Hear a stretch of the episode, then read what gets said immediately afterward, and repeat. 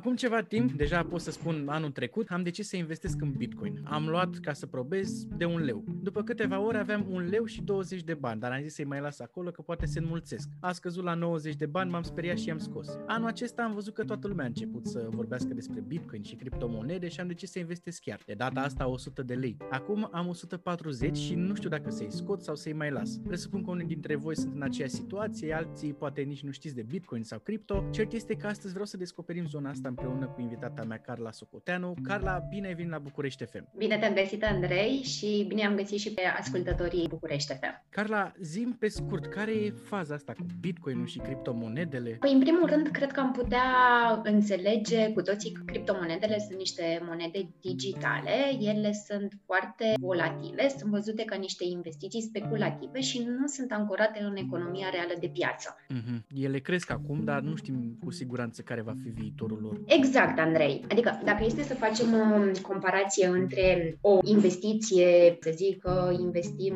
într-o firmă care produce ceva sau într-un spital, da? Acolo, în momentul în care noi investim banii, firma respectivă cu banii își cumpără un aparat, un echipament, astfel încât să producă mai mult, da? să creeze valoare. Poate și angajează mai multe persoane, tocmai de aia crește valoarea pieței. Pe când, în momentul în care vorbim de investiții speculative, acolo banii pe care noi investim nu se duc în economia directă de piață. Este efectiv o creștere bazată pe cerere. Cu mhm. câți mai mulți utilizatori doresc să dețină în portofoliul lor aceste monede digitale, este apreciat prețul lor. În momentul în care avem mai puțin utilizatori care doresc achiziția de cryptocurrency-uri, valoarea lor efectiv scade. Da, totuși, uite, când am auzit eu prima dată de Bitcoin și oricum mi s-a părut o chestie super ciudată, super nesigură, cu un leu puteai să iei mai mulți Bitcoin.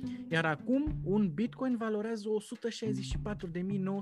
164.920 de lei, așa zice Google în momentul în care vorbim noi. Cam cât de departe ar mai putea să meargă? Cam cât de mult am mai putea câștiga dacă investim acum? Aici părerile sunt uh, diferite. Există specialiști pe piața de cryptocurrency care uh, încurajează oamenii în continuare să investească, spunând că prețul lor ar putea ajunge chiar până la 70.000 de dolari la sfârșitul anului viitor. Există și analiști care sunt foarte rezervați, spunând că este o bulă și că se poate sparge la fel cum s-a spart și cu câțiva ani în trecut. Deci, din punctul ăsta de vedere, nu există o certitudine că poate să crească până la un anumit punct sau că poate să scadă scadă. Nu putem să previzionăm cum vor fluctua da? și putem să ne uităm doar ceea ce s-a întâmplat istoric. Iar uh, în 2020 a fost un an într-adevăr surprinzător pentru ce ține de domeniul de cryptocurrency, fiind un pic mai mulți factori care le-au influențat să crească. Dar, repet, acești factori nu sunt legați de economia reală de piață. Uite, hai să facem următorul scenariu. Eu am câțiva bănuți puși acolo deoparte, nu foarte mulți, și am auzit că prin investiții poți mări suma, poți chiar să o dublezi. Ce ar trebui eu să fac de mâine? În primul rând să continui să economisești.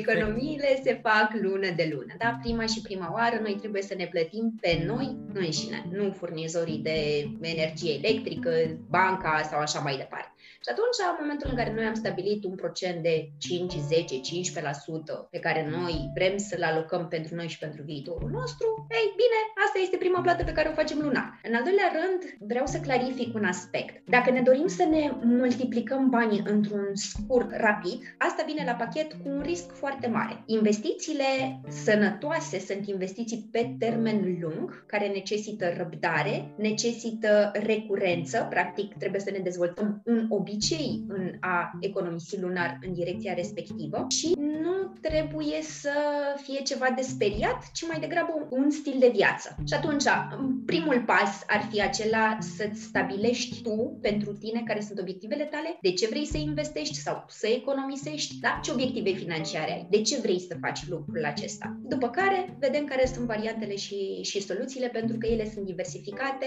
Nu intrăm acum în partea de produse sau în partea de tehnici tehnicalitate și trebuie prima și prima oară oamenii să înțeleagă că e bine să stea să se gândească de ce vor să facă lucrul acesta, de ce ar fi important pentru ei. Bun, Carla, cred că oamenii au înțeles așa în mare parte, dar dacă vor să te caute, să-ți mai adreseze câteva întrebări sau să-ți ceară niște sfaturi, unde te pot găsi? Carla Socoteanu pe Facebook. Perfect. Mulțumesc că ai fost astăzi cu noi și să dea Domnul să mai crească Bitcoin-ul ăsta. mă bucur, Andrei, de invitație. Zi frumoasă vă doresc!